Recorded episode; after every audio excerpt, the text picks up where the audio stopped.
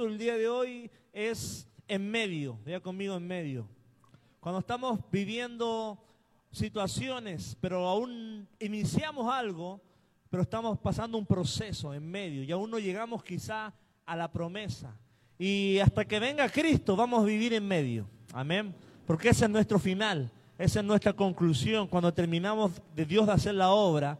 Y quizá mucho el día de hoy está pasando en medio de algo en medio de una situación difícil, en medio de un emprendimiento, en medio de varias circunstancias que está viviendo, pero vamos a ver cómo la Biblia nos muestra cómo el Señor interactúa cuando nosotros estamos en medio de circunstancias. Amén. Quiero que me acompañe la palabra al libro del Evangelio de Mateo 6, 45. De ahí vamos a estar pegados. Me gustaría que tuviera sus ojos y su Biblia abierta, porque de, ese versículo no me voy a mover mucho para que usted pueda tener contacto visual con la palabra. Qué bendecido de ver a la hermana eh, Gladys, ¿verdad? Sí, amén, Dios te bendice, contentos de estar compartiendo acá en casa del Señor, amén. Igual los hermanos que están en internet, acá estamos guardando nuestra sana distancia con cubrebocas, eh, orando al Señor pidiendo que nos guarde, que tenga misericordia, pero haciendo iglesia, estando en comunidad los unos con los otros y haciendo el mandato que Dios nos dice, que no nos dejemos de congregar, estar juntos, no juntos como, sino con sana distancia, haciendo iglesia acá en Tierra Blanca, Veracruz, el lugar donde Dios nos ha plantado para fructificar y ser bendición. Vamos a leer en el nombre de Jesús, vamos a dar lectura y vamos a orar por la palabra. Dice Mateo 6, 45. Enseguida hizo a sus discípulos entrar en la barca e ir delante de él a Bethsaida, en la otra ribera, entre tanto que él despedía a la multitud. Después que los hubo despedido, se fue al monte a orar. Y al venir la noche, la barca estaba en medio del mar y él solo en tierra. Y viéndoles remar con gran fatiga, porque el viento les era contrario, cerca de la cuarta vigilia de la noche, vino a ellos andando sobre el mar y quería adelantárseles. Viéndole ellos andar sobre el mar, pensaron que era un fantasma y gritaron, porque, porque todos le, le veían y se turbaron. Pero enseguida habló con ellos y les dijo, tened ánimo, yo soy, no temáis. Y subió a ellos en la barca y se calmó el viento. Y ellos se asombraron en gran manera y se maravillaban porque aún no había entendido lo de los panes por cuanto estaban endurecidos sus corazones. Amén. Marcos dije, Marcos 6:45. Bueno, vamos a ver la repetición si es verdad o mentira. Está en internet. Gracias Señor por tu palabra. Te pedimos que la bendigas, que tú nos hables, abre nuestro corazón. Prepáranos Señor para poder recibir todo lo que venga del Espíritu Señor. Toma control de este lugar, bendice a los niños en sus clases, abre nuestro entendimiento, danos fuerzas para cualquier situación que estemos atravesando, tener, Señor, tu fortaleza, tu fe, tu amor, tu misericordia, tu mansedumbre, Señor. Y no turbarnos, sino que poder salir adelante y verte como obras sobrenaturalmente para acercarte a nosotros. En el nombre de Jesús, gracias por este tiempo, por cada hermano que está acá recibiendo tu palabra y también los amigos, vecinos o hermanos que han decidido hoy estar por internet. Bendícele, Señor. Que esta palabra sea bendición para ellos. En el nombre de Jesús. Amén. Bueno, hermanos, era, era Marcos 6:45.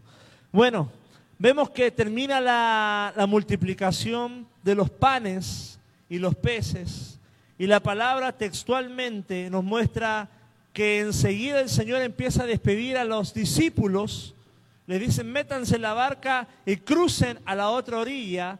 Y también despide a la, a la multitud, o sea, estaba como apresurado a, a ir a su siguiente labor de que era, era cruzar el lugar y traer liberación del Gadareno que se muestra en la palabra.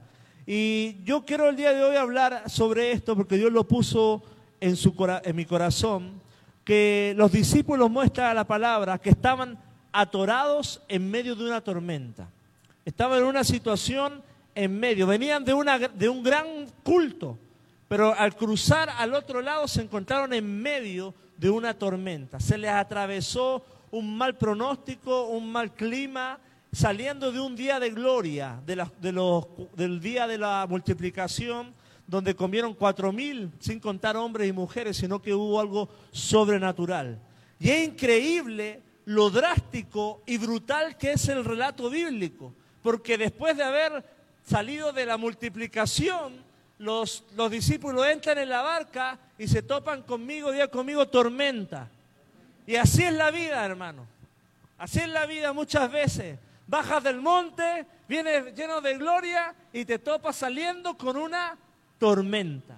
En medio de situaciones, vienen situaciones adversas que son tan fuertes, tan, tan increíbles, y la Biblia me gusta porque está tan transparente. No te pinta un evangelio que vas a salir de la gloria y vas a ir caminando y el mar se te va a abrir, todo así despampanante, sino que muestra la realidad de la vida, hermano. Van a haber tormentas aún siendo cristianos.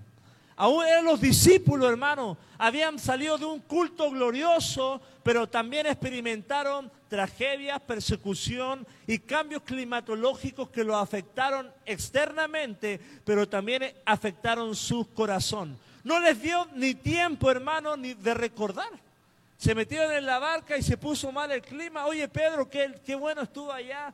No dieron tiempo ni, oye, yo metí la mano con los ojos cerrados y yo veía que no había nada, pero tuve fe y saqué cinco peces. ¿Cuánto dicen amén? No dieron ni tiempo de contar los testimonios. Y, oye, tú, Jacobo, qué viste? No, yo vi una familia, eran 20. Yo decía, ¿cómo le doy de comer a los 20? Y los 20 comieron. No les dio ni de tiempo de contar el testimonio, de, hablar, de predicar lo que habían experimentado y los agarró una tormenta. No contaron ni, anécdotas, ni los dejó de, respirar, hermano, esta situación. Y como te digo, así muchas veces la vida. No nos da, no, nos da tiempo. ¿Para qué? Para gozar los beneficios del Señor. Y, y acá hay que, hermano, tener un corazón que nos muestra la palabra. Dice la palabra que ellos se fatigaron. Y acá es lo que yo el día de hoy te quiero transmitir. Cuando la vida te presente tormentas, te vas a transformar en un hombre valiente, en una mujer guerrera, o como dicen en México, vas a retroceder y te vas a agüitar. Gracias por su ánimo. Amén. ¿Cuál, ¿Cuál, va a ser tu postura? ¿Cuál va a ser tu perfil? ¿Te vas a presentar con, con valentía? ¿Vas a seguir remando o te vas a, retroceder, te vas a agüitar? Y la realidad, hermanos, que tú y yo somos humanos, tenemos sentimientos y las tormentas muchas veces nos agüitan. Amén. Nos descomponen físicamente, nos descomponen almáticamente, nos descomponen mentalmente, pero bendita sea la palabra que aparece Jesús a decirle, tengan ánimo, yo estoy contigo. Si la situación que estás pasando no logras ver a Jesús, ten por seguro que estos se, se ahogan en el mar. Pero bendito es Dios que nos da acceso al trono de la gracia para no agüitarnos, no retroceder, no tener miedo y decirle, Señor, entra en mi barca, porque si tú no entras de esta, no salgo. Y hoy tú necesitas a Jesús en tu barca en medio de esta situación financiera, en medio de esta pandemia, en medio de tu problema familiar, en medio de la, inseguridad, todas estas tormentas que el mundo pone, necesitamos que Jesús entre en la barca porque nos vamos a fatigar, pero el Señor va a renovar nuestras fuerzas como las del búfalo. Necesitamos a Jesús en medio de, todo lo que vivimos. Sin Jesús, hermano, no vamos a poder. ¿Cuánto dicen amén? Yo recuerdo una, cuando hacía el sermón, una ocasión, mi primer campamento fuera de la ciudad, voy a Santiago, en Jucum, Juventud con una misión, cuatro días de gloria, hermano, con jóvenes de todo Chile experimentando la gloria de Dios. Último día, a una hora de salir a La Serena, donde vivo yo, un llamado telefónico y me dicen, los exámenes de tu hermano llegaron al doctor y el doctor dice que le quedan tres meses de vida. No me dio ni tiempo de, recordar todos los momentos del, campamento, ni de respirar. Yo decía, hoy tengo 17 años, ¿por qué esta noticia? Saliendo del monte, de experimentar momentos con Dios, ungido por el Espíritu Santo, la vida no me dio tiempo ni de respirar. Retrocedo, me le echo la culpa a Dios o digo, Señor, afírmame porque de esta no salgo sin ti. Y capaz que estás experimentando algo así Capaz que la vida se presenta de esta forma tan, tan brutal, tan inhóspita, tan desagradable, hermano, pero tenemos que tener valentía y tenemos, necesitamos de Dios hoy, no mañana, hoy para nuestro futuro. Amén. Entonces, hermano, hay otras ocasiones cuando Dios se mueve. Me recuerdo un día acá en la iglesia, una predicación que tuve de David, un, altar acá, un mover del Espíritu Santo. Gloria a Dios. ¿Cuántos esos cultos? Amén. Y ese día yo voy, gracias Señor, el sermón me salió como uno lo espera, ¿verdad? Iba bien. A veces la pastora, yo le digo, no me gustó cómo me salió el sermón, pero ese día yo iba contento con mi sermón. Amén. Y viene una hermana y me dice algo, algo de que por, por cosas, dijéramos en Chile, nada que ver y como que me quería robar la paz, ¿verdad? No me dio ni tiempo ni de respirar, pero muchas veces, hermano, no tenemos que dejar que lo malo afecte lo bueno. Guardar nuestro corazón e intentar recordar lo bueno que hemos hecho, lo bueno que sentimos en la presencia del Señor. Entonces, hermano, no dejemos, como dice mi pastor, que nada nos robe la paloma. O sea, que el Espíritu Santo vuele, que el ánimo se, se fatigue, que el cuerpo se enferme, sino que podamos tener fuerza y levantarnos en cada momento. Amén. Y te quiero decir algo, no son casualidades que después de momentos de gloria vengan tiempos de prueba. No son casualidades que después de momentos de gloria vengan momentos de prueba. Porque cuanto más tú te acercas, el enemigo más te tiene miedo. El enemigo más te quiere tronar. El enemigo te quiere cortar las piernas para que no e, entres, para que no crezcas, para que no avances. No es casualidad que venga esta tormenta en este momento, porque del otro lado iba a haber la liberación de un gadareno, iba a haber vida, iba a haber esperanza, iba a haber eh, libertad. Y es por eso que el Señor en medio de situaciones que estás viviendo, te, te, te está probando, pero muchas veces también el enemigo que quiere hacer que no avances en el crecimiento con Cristo no son casualidades, ya conmigo no son casualidades. Un pastor contaba que estaba en México, Distrito Federal, o México, no sé, tengo un, enredo ahí, México, y allá hay mucho tráfico, ¿verdad? Y estaban plantando una iglesia y se queda en el, atorado en medio del tráfico tres horas, hermano, pero sin moverse ni un centímetro para adelante y otro para atrás, y se empieza a desesperar, a fatigar, a enojarse, y la esposa le dice, recuerda que muchas cosas suceden porque estamos plantando una iglesia. ¿Se entiende? O sea, esto que estaba viviendo era producto de que estaba haciendo reino. Y cuando tú haces reino, muchas veces van a venir pruebas que van a probar tu paciencia, tu fe, tu compromiso, tu lealtad, tu santidad, tu entrega con Cristo. Entonces, hermano, en el momento de la prueba, cuando sientas que no avanza ni para atrás ni para adelante y se ve una colota para allá, afírmate de Dios. Ora al Señor, pídele al Señor fuerza, pídele al Señor visión, porque acá la palabra nos muestra que el seguir y el servir y el estar cerca de Jesús no nos exenta de tormentas. ¿Cuánto dicen amén? Soy bendecido, amén, pero hay tormenta. Soy prosperado, pero hay tormenta. Vivo en victoria, amén, pero hay tormenta. Ser evangélico no significa que no vamos a tener enfermedades, que no nos van a echar de trabajo o quizá la familia se va a poner aquí allá. Ser cristiano no significa, no significa que vamos a estar exento de problemas, porque somos tan humanos como los hermanos, las personas que viven en Tierra Blanca. Pero la diferencia, ya conmigo, pero tengo a Cristo Jesús. Y sin Cristo no voy a poder nada. Ahí está la diferencia. Ahí está la diferencia que hoy tú estás de pie y viviste una situación traumante, trágica, difícil, extravagante, que si lo hubieras vivido sin Cristo, capaz que ni la cuentas.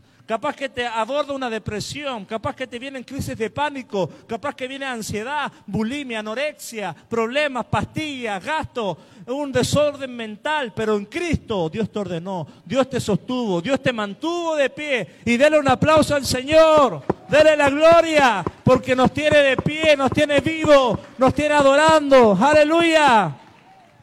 Gracias Señor.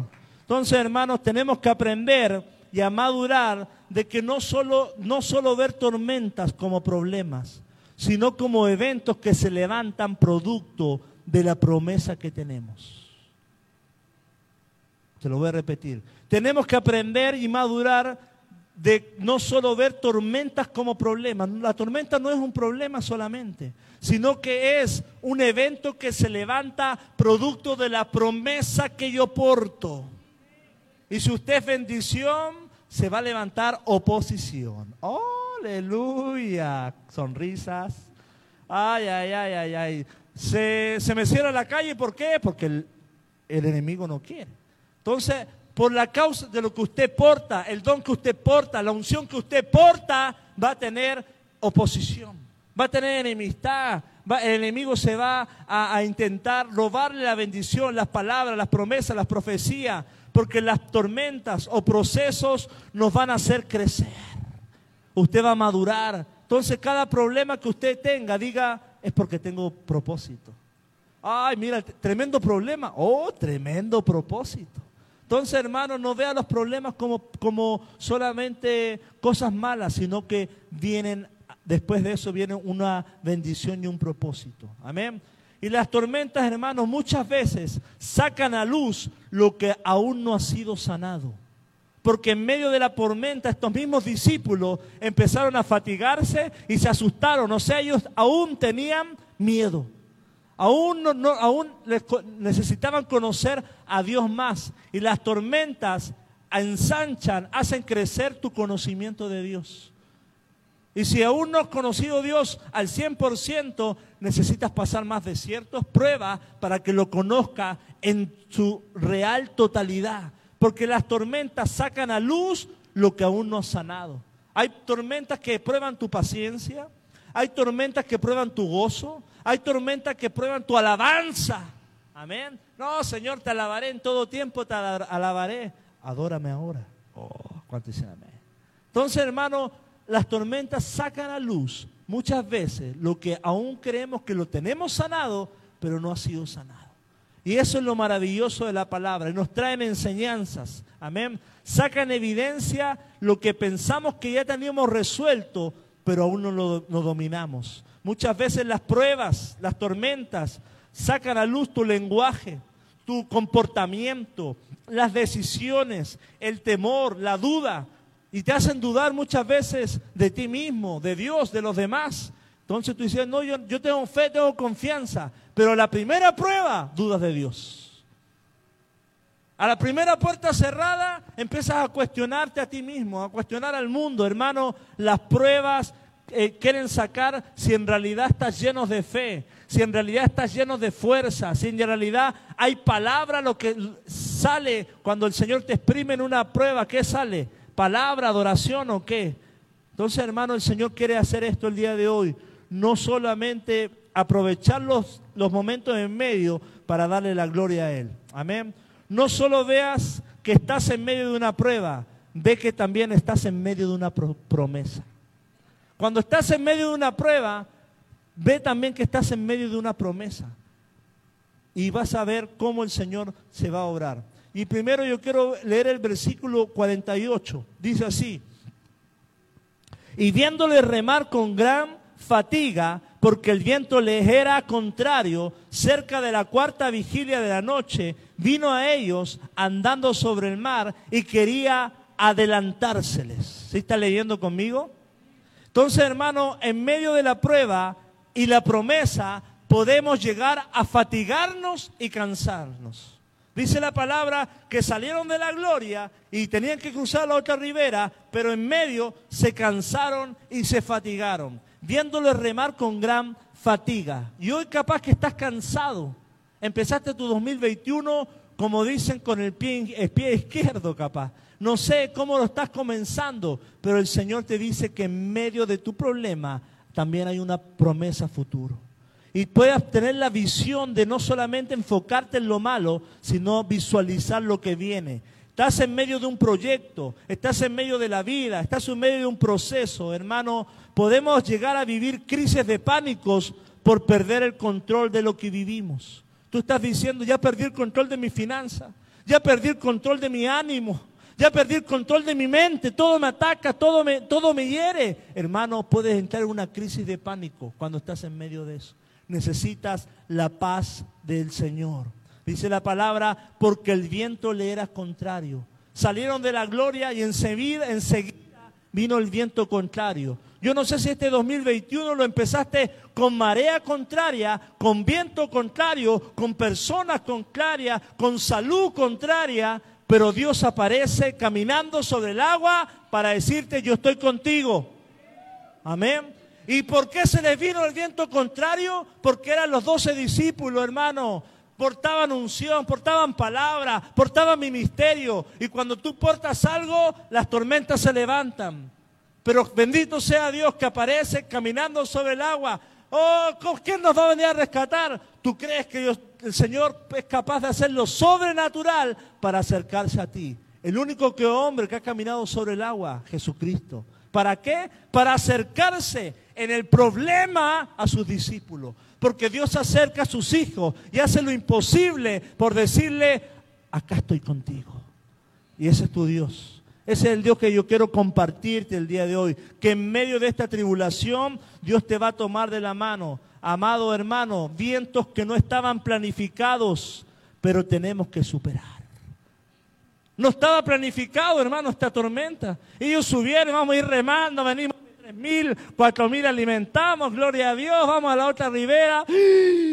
Ay, somos pescadores y no la, no la vimos la tormenta. Hay cosas en la vida inhóspitas que aparecen enfermedades, tribulaciones, angustia, escasez, hermano. Pero tenemos que estar ahí no para verla y contemplarla, sino para verla y decirle, Señor, muéstrame tu gloria. No veas el tamaño de la tormenta, ve el tamaño de tu Dios. Los discípulos acá, siendo los mismos discípulos, fallaron, tuvieron miedo de la tormenta, siendo pescadores. Aún en tu labor más ejecutable, en tu don, puedes llegar a, sorprenderte, pero el Señor puede aparecer en medio a darte y ayudarte y edificarte y a levantarte. Amén. En medio, del, en medio el viento era contrario de todo emprendimiento. No sé si te ha tocado a ti cuando emprendes algo y viene viento contrario. Estás edificando algo y viene, ¿qué? Viento contrario. Estás buscando más de Dios y viene qué? Viento contrario. Hermano, supera eso. Agarra coraje, agarra fuerza, agarra fortaleza. Nadie va a pelear tus batallas por ti. Pero el Señor te va a dar la fuerza, como le dijo a Pedro. El diablo ha pedido para qué? Zarandearte. Pero yo voy a estar orando para que tu fe no falte. No creo que Jesús estaba en el... Dice que los despedió, vayan despidió a la multitud y se fue al monte a orar. No creo que Jesús estaba viendo, cómo se están ahogando. Jesús, Señor, dale fe. El Señor estaba con sus manos eh, eh, apuntando a sus discípulos. Ayúdalos a remar, ayúdalos a trabajar en equipo, que me logren ver, que recuerden que yo soy el gran, yo soy. El Señor no estaba ahí, hermano, solamente se olvidó de ellos, porque el Señor no se olvida de nosotros en nuestros procesos. El Señor estaba en el monte viéndolo y intercediendo, porque dice la palabra que Dios, Jesús está intercediendo delante de él, Padre, por nosotros. Es por eso que sube al monte para orar por tu problema. Es por eso que murió, resucitó y ascendió para que tú tengas una vida de victoria para que tú tengas una vida fortalecida, para que nadie te desvalore, para que nadie te minimice, porque eres real sacerdocio, nación santa, pueblo adquirido por Dios, hija de Dios. Entonces, hermano, el Padre murió, resucitó y ascendió para que tú tengas victoria, para que tu fe no falte. Dice la, la palabra, el diablo ha pedido para zarandearte, pero yo estoy oro para que tu fe no falte. Te puede faltar todo, pero nunca te va a faltar fe. ¿Te abandonaron? ¿Te defraudaron? Pero el Señor dice, oro para que tu fe no falte. Y la palabra dice que la fe viene por el oír y el oír la. O sea, no puedo tener nada, ni qué ponerme, pero bendita tengo la Biblia. Y acá lo tengo todo. Tengo provisión, tengo seguridad, tengo fortaleza, tengo palabra, tengo promesa y con esta misma me vuelvo a levantar. Y más que antes. Amén. ¿Qué tal si le doy un aplauso al Señor? Gloria al Señor. Ya conmigo me levantaré. Me levantaré. Hermano, vientos que no estaban planificados, pero tenemos que superar. Dios no nos lleva a lugares para fracasar. Amén. Dios no te lleva a un lugar para hacerte fracasar. Siempre dice la palabra que nos va a dar la salida y las herramientas para salir en victoria. Eh, dice la palabra que Él oró para que la fe de Pedro no faltara. En Cristo lo tenemos todo, nada me falta. Levante su mano ahí, diga conmigo, en Cristo lo tengo todo, nada me falta. Te siento solo, Cristo te acompaña. Te falta economía, Cristo es tu proveedor. Te siento enfermo, Cristo es tu sanador. Necesitas justicia, Cristo es tu justicia. Nada me falta. Deje de andar buscando afuera y busca a Cristo. Amén. Gloria a Dios. En Cristo lo tengo todo, nada me falta. Por, por no ver, hermano, voy a dejar la Biblia por acá. Dice la palabra que era la cuarta vigilia. Ya comió cuarta vigilia. La primera vigilia es de 6 a 9. La segunda de 9 a 12. La tercera de 12 a 3. Y la cuarta vigilia, ¿a qué hora era? De 3 a 6. Jesucristo bendito. Pasaron casi nueve horas y Jesús no aparecía. Estos entraron a la barca como a las seis de la tarde y estuvieron remando. Eran las diez y no aparecía. Eran las doce y no aparecía. Eran las dos de la mañana, las tres de la mañana, la peor hora de la noche. Pero el momento más escudo de tu vida, la luz del mundo, Jesucristo, aparece.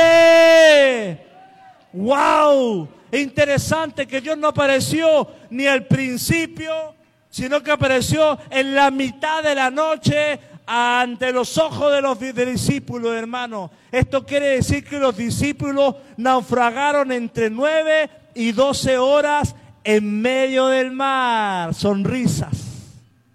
Y aún nosotros, hermano, es posible que naufraguemos en la vida años pero aún así tenemos que tener la fe y la esperanza que Jesús va a salir a nuestro encuentro. Yo no sé los discípulos, nueve de la noche. ¿Cómo te sientes tú? Se fue a, se fue orar y nos dejó solo.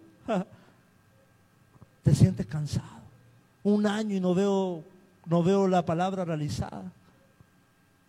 Dos años y no veo la profecía más tormenta y más tormenta. Hoy esto de ser cristiano que no era bonito, porque los cristianos no estamos exentos de problemas.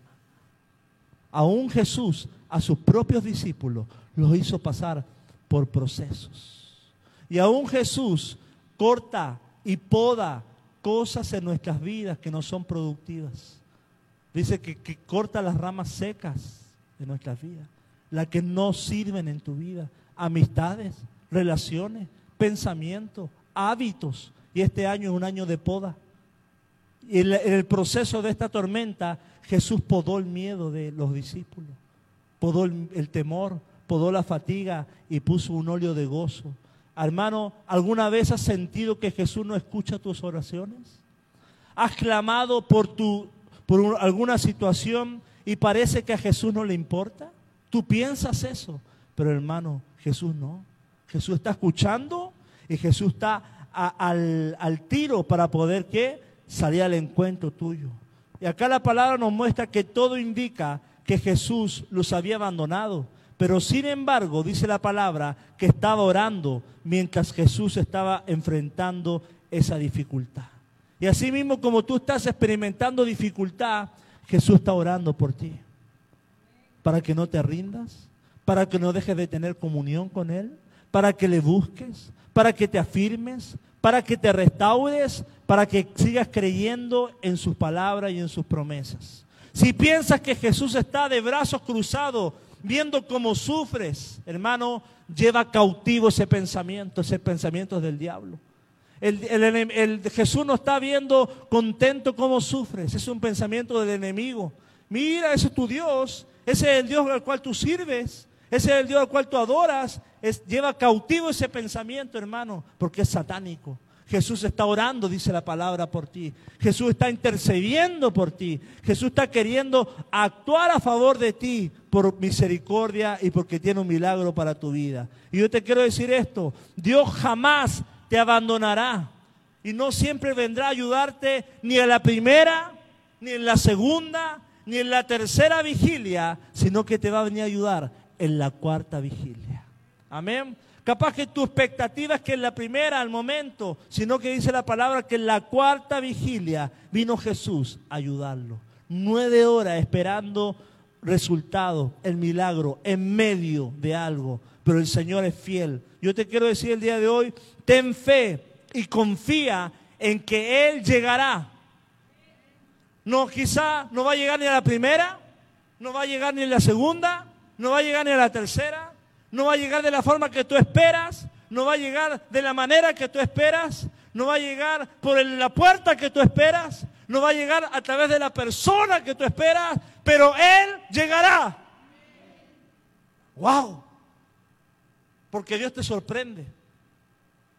Los discípulos capaz que pensaban, va a llegar en un botecito mi Dios, va a llegar en una barca cero kilómetros mi Jesús.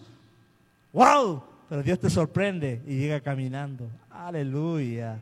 Aleluya. Qué barca. Qué, qué barco necesita mi Dios. Va a llegar con un chaleco salvavidas y me va a salvar. No. Jesús dice, aparece. Yo soy. Oh, esa palabra es muy poderosa. Se aparece en gloria. Se aparece en majestad.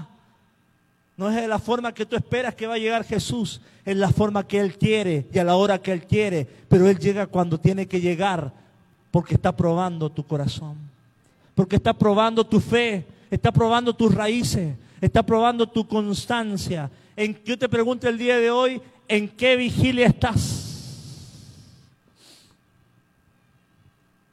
¿En la primera? ¿En la segunda?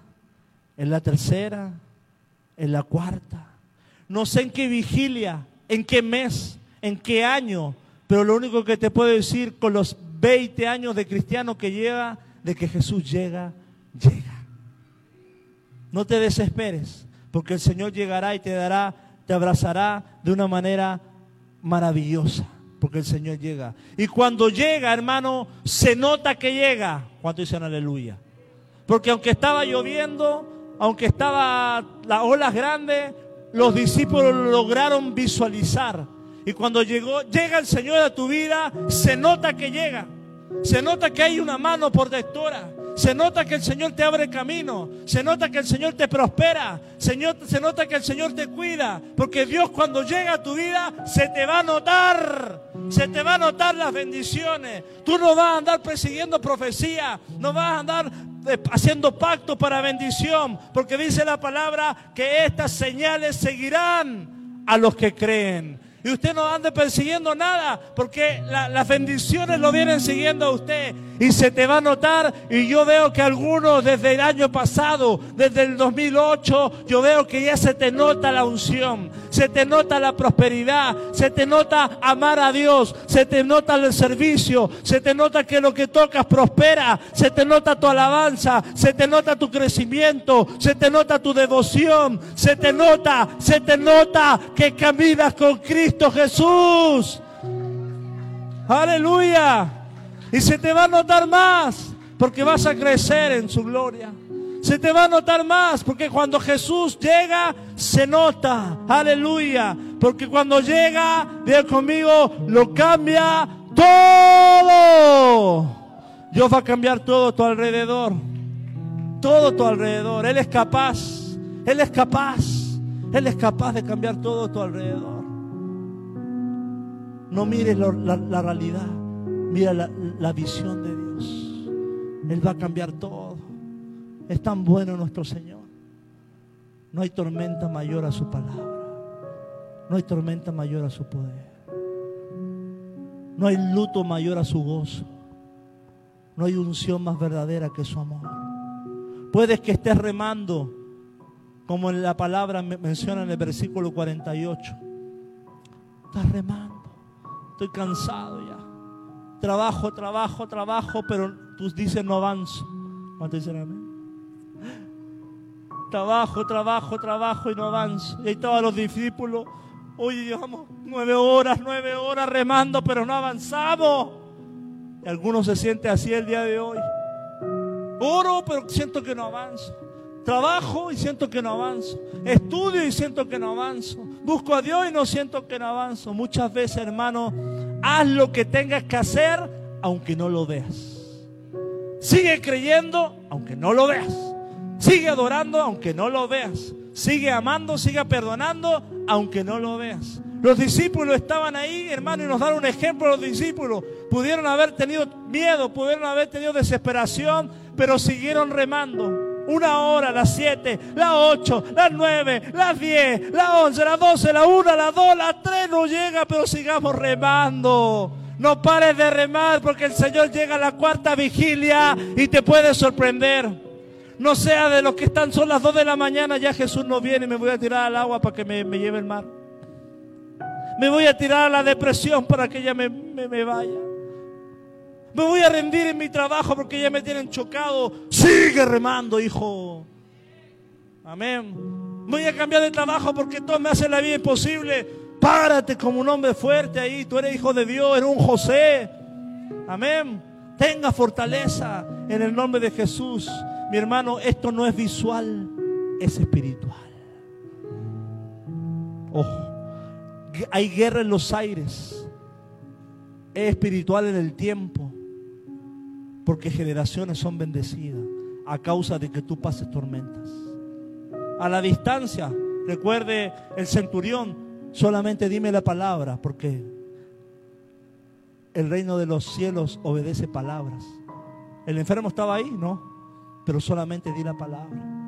Esto es espiritual, hermano, no es visual. Usted tiene que aprender a discernir lo del espíritu. Y este 2021 usted tiene que ensanchar su mente ensanchar su visión, sus oídos, para que usted pueda entender y discernir lo que es de Dios para su vida. Los discípulos estaban en un problema, digo con problema. Estaban en un problema por obedecer a Jesús. Sonrisas. ¿Qué les dijo? Métanse en la barca. Jesús. Estaban en un problema por obedecer a Jesús. No manches, dijeron en México. Oye, Jesús, tú me metiste en la barca y me metes en problemas. Estaba en la barca por obedecer a Jesús, porque ser cristiano no nos exenta de estar en problemas. Seguir a Cristo no significa lo que te, te acabo de mencionar. Estaban en un problema por obedecer a Jesús. Jesús los metió en la barca. Hermano, seguir a Jesús muchas veces nos va a poner en problemas con el mundo. ¿Sí o no? Nos va a poner problemas con el mundo entramos en una dimensión de cambio de prioridades.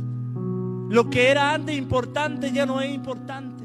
Lo que era antes primero ya no es primero y eso te causa problemas con el compadre, con el amigo, con el vecino, con la familia, con la religión. ¿Sí o no? Seguir a Jesús es problema. Señor, te estoy obedeciendo, pero puro problema. Porque hay cambio de prioridades. Ellos tienen la, la mente entenebrecida, tú tienes libertad en tu mente. Tú ya conoces la verdad. Entonces, hermano, entramos en una, en una dimensión de visión de acontecimientos. Por ejemplo, hay cambios de prioridades de lugares, de fiestas, de viajes. Usted ya no viaja por viajar, viaja con propósito. ¿Sí o no? Y a donde va es luz, donde va predica.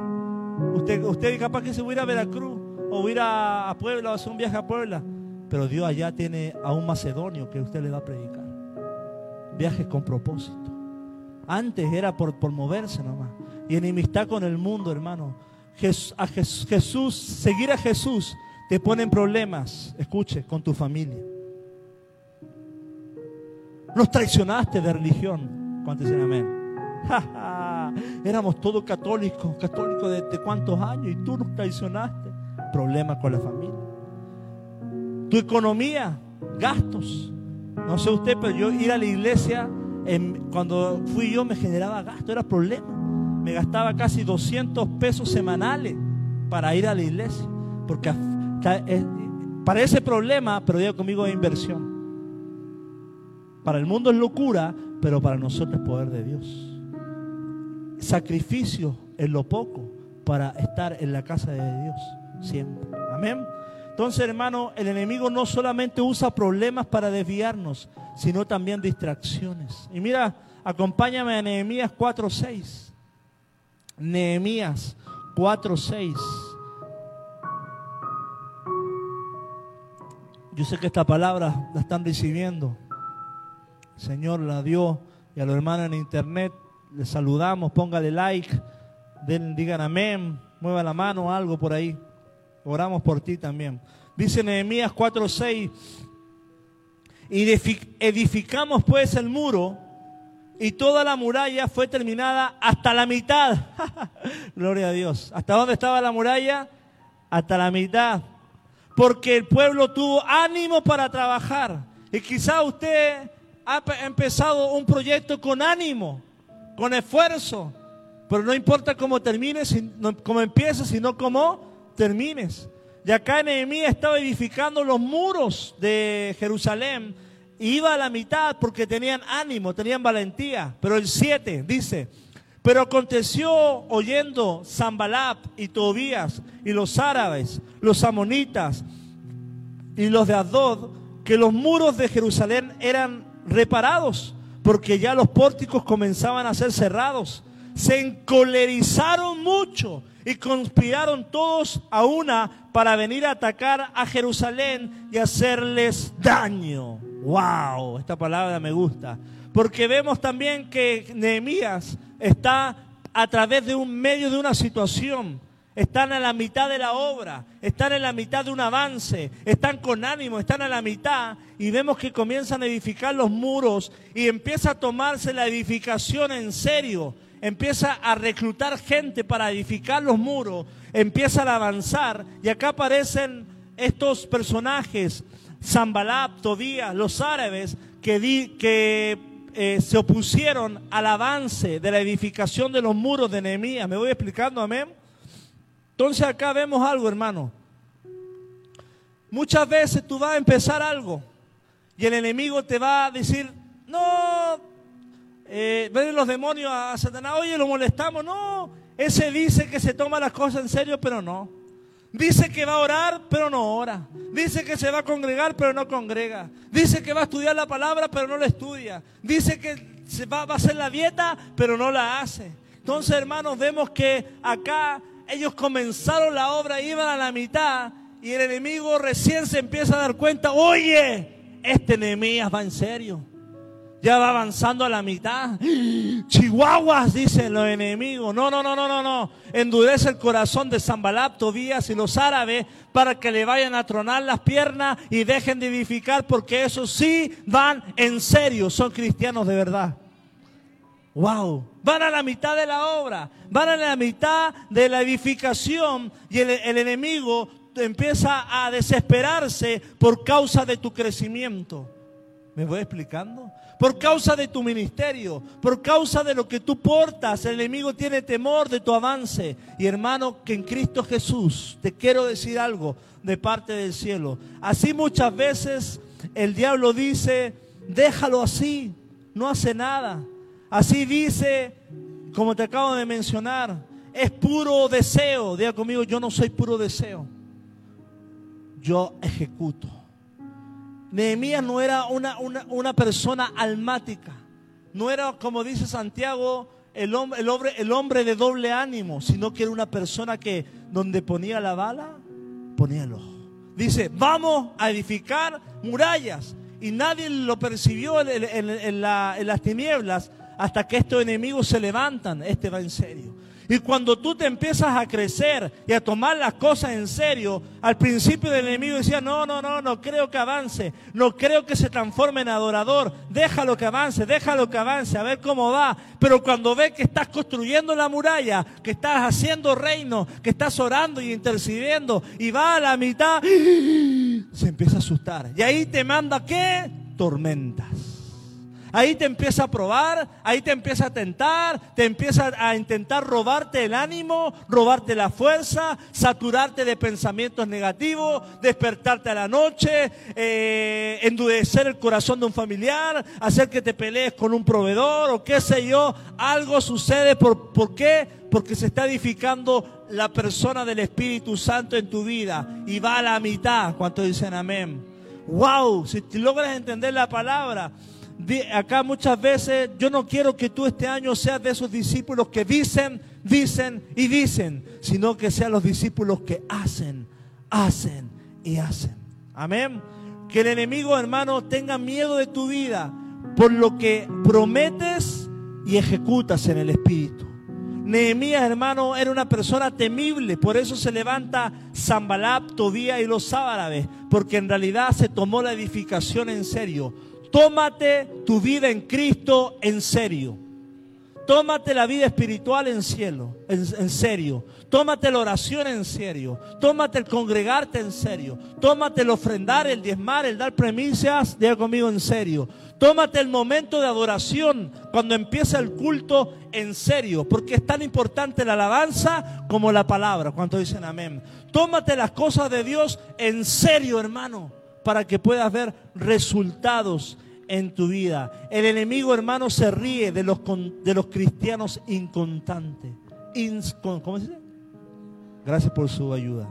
Se ríe de los cristianos inconstantes. Pero usted no es así. Pregúntale al de al lado, ¿usted es inconstante o constante? Te veo siempre acá en la iglesia. Eh, amén. Gloria a Dios. Los cristianos inconstantes. Y este año 2021 que sea que Dios haya fidelidad, constancia en nuestro corazón. Aunque nos cueste llegar, aquí vamos a estar, edificando, haciendo iglesia y haciendo que nuestro corazón avance. Amén. Entonces, hermano, diga, conmigo, yo voy en serio con Cristo. Van a venir pruebas, quizás van a venir tentaciones, van a venir hoyos, peleas familiares, economía, enfermedad, pero hermano, usted va a ser una persona resistente. Usted, hermano, va, a encender el fuego y el enemigo va a querer apagarlo, pero usted va a estar tan, tan determinado a avanzar que no va a haber nada que lo apague en el nombre de Jesús. Puede que a veces lo que te detenga, hermano, no solamente sean las pruebas, que en medio de una situación, como los discípulos estaban en medio y vino una tormenta y se atribularon. Acá Nehemías igual estaba en medio y vino una prueba. Pero muchas veces en medio no vienen solamente pruebas. En medio, hermano, viene muchas veces la prosperidad. Y cuando viene la prosperidad, muchas veces nos olvidamos de Dios. Dice la palabra en Deuteronomio 11, 16. Guardaos pues que vuestro corazón no se infle y os apartéis y sirváis a dioses ajenos y os inclinéis. O sea, la palabra nos está diciendo te puedes apartar de Dios, retroceder por causa de la prueba, pero también te puedes apartar de Dios, retroceder y olvidarte del Padre a causa de la bendición. Que no se infle tu corazón, que no te olvides de Jesús por lo que Él te va a dar, sino que puedas permanecer y guardar tu corazón. Hermano, yo he conocido gente que abandona su fe en dificultad, pero también en prosperidad.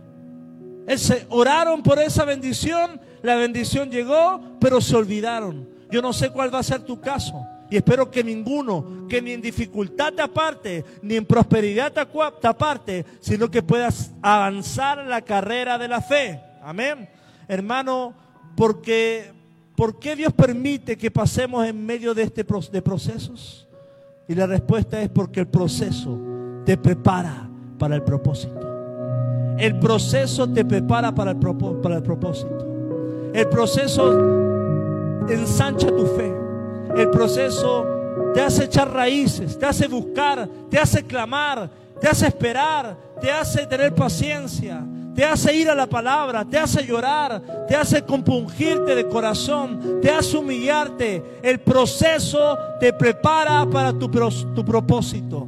Y si hoy estás viviendo, pastor, tengo, estoy pasando un proceso en la finanza, en la familia, en el corazón, en el alma, en el trabajo. Estoy pasando por cinco procesos, gloria a Dios, porque tienes cinco propósitos o tiene más propósito. Y el Padre al que educa, al que corrige, ama. Y si Dios te está corrigiendo, te está podando, te está ah, de alguna u otra forma sanando el alma, es porque Dios te ama. Porque todo proceso significa que Dios te ama. Te amo tanto que te voy a cerrar las puertas. Te amo tanto que te voy a meter en el medio para demostrarte que en realidad uno está sano. ¿Cuánto dicen amén? El proceso te prepara para tu propósito. Y este año va a ser un año de procesos porque tienes propósito. Este año va a ser un año de procesos porque usted tiene propósito. Y me gusta la palabra en el versículo 51 y lo vamos a leer porque en, en Marcos 6, 51, hablando de este versículo para terminar, llorar y pedirle al Señor que nos dé fuerza en medio de toda tribulación en medio de toda tempestad, dice la palabra, el 49 de Marcos 6, 49 dice, viéndole ellos andar sobre el mar, pensaron que era un fantasma y gritaron, gritaron porque todos le veían y se turbaron, pero enseguida habló con ellos y les dijo, tened ánimo, yo soy, no temáis. Y subió a ellos en la barca y se calmó el viento y ellos asombraron en gran manera y se maravillaron y se maravillaban porque aún no habían entendido lo de los panes, por cuanto estaban endurecidos sus corazones. Pónganse de pie. Quiero lanzar esta palabra. Quiero que usted sea edificado. Quiero que adoremos al Señor. Dios nos va a hablar de una manera sorprendente. Antes de la tormenta, hermano, los discípulos conocen a Jesús en un escenario de gloria, en un escenario de victoria en un escenario donde no había oposición. Amén.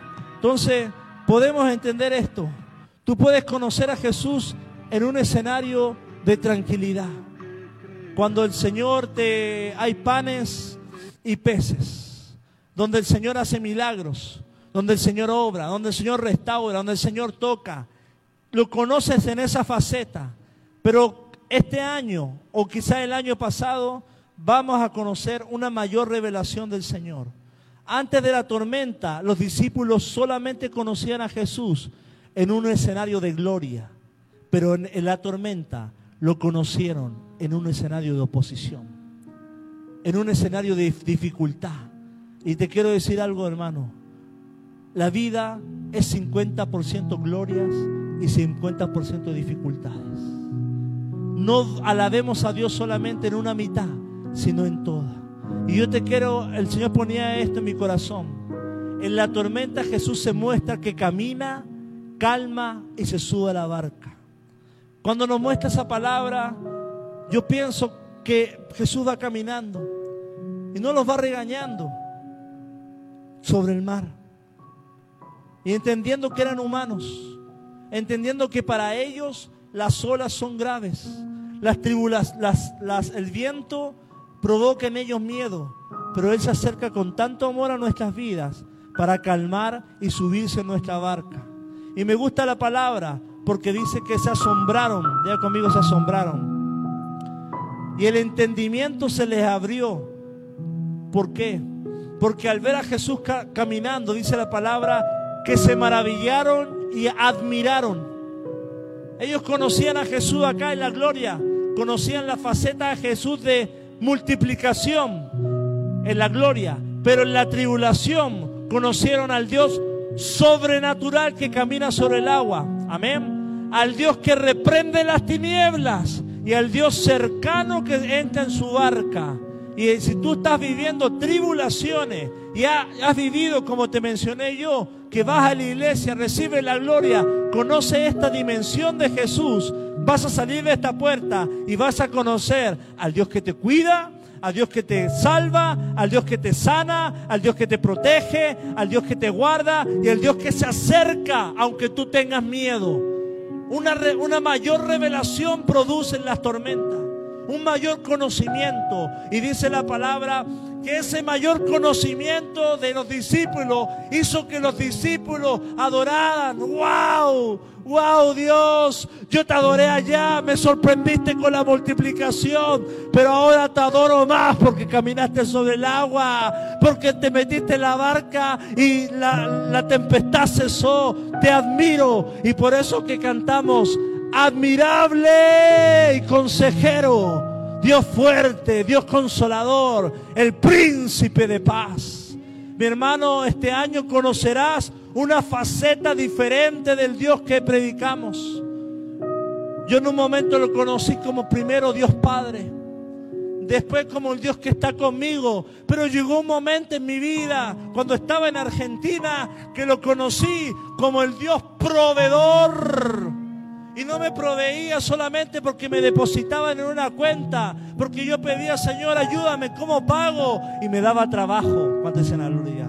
el Dios proveedor este año, el Dios consolador, el Dios de amor, el Dios de gracia. Mientras vas pasando los músicos, gloria a Dios, vamos a adorar al Señor. Este año, hermano, las tormentas, pruebas, procesos van a traer un, un mayor entendimiento en tu vida, una mayor sabiduría y conocer una nueva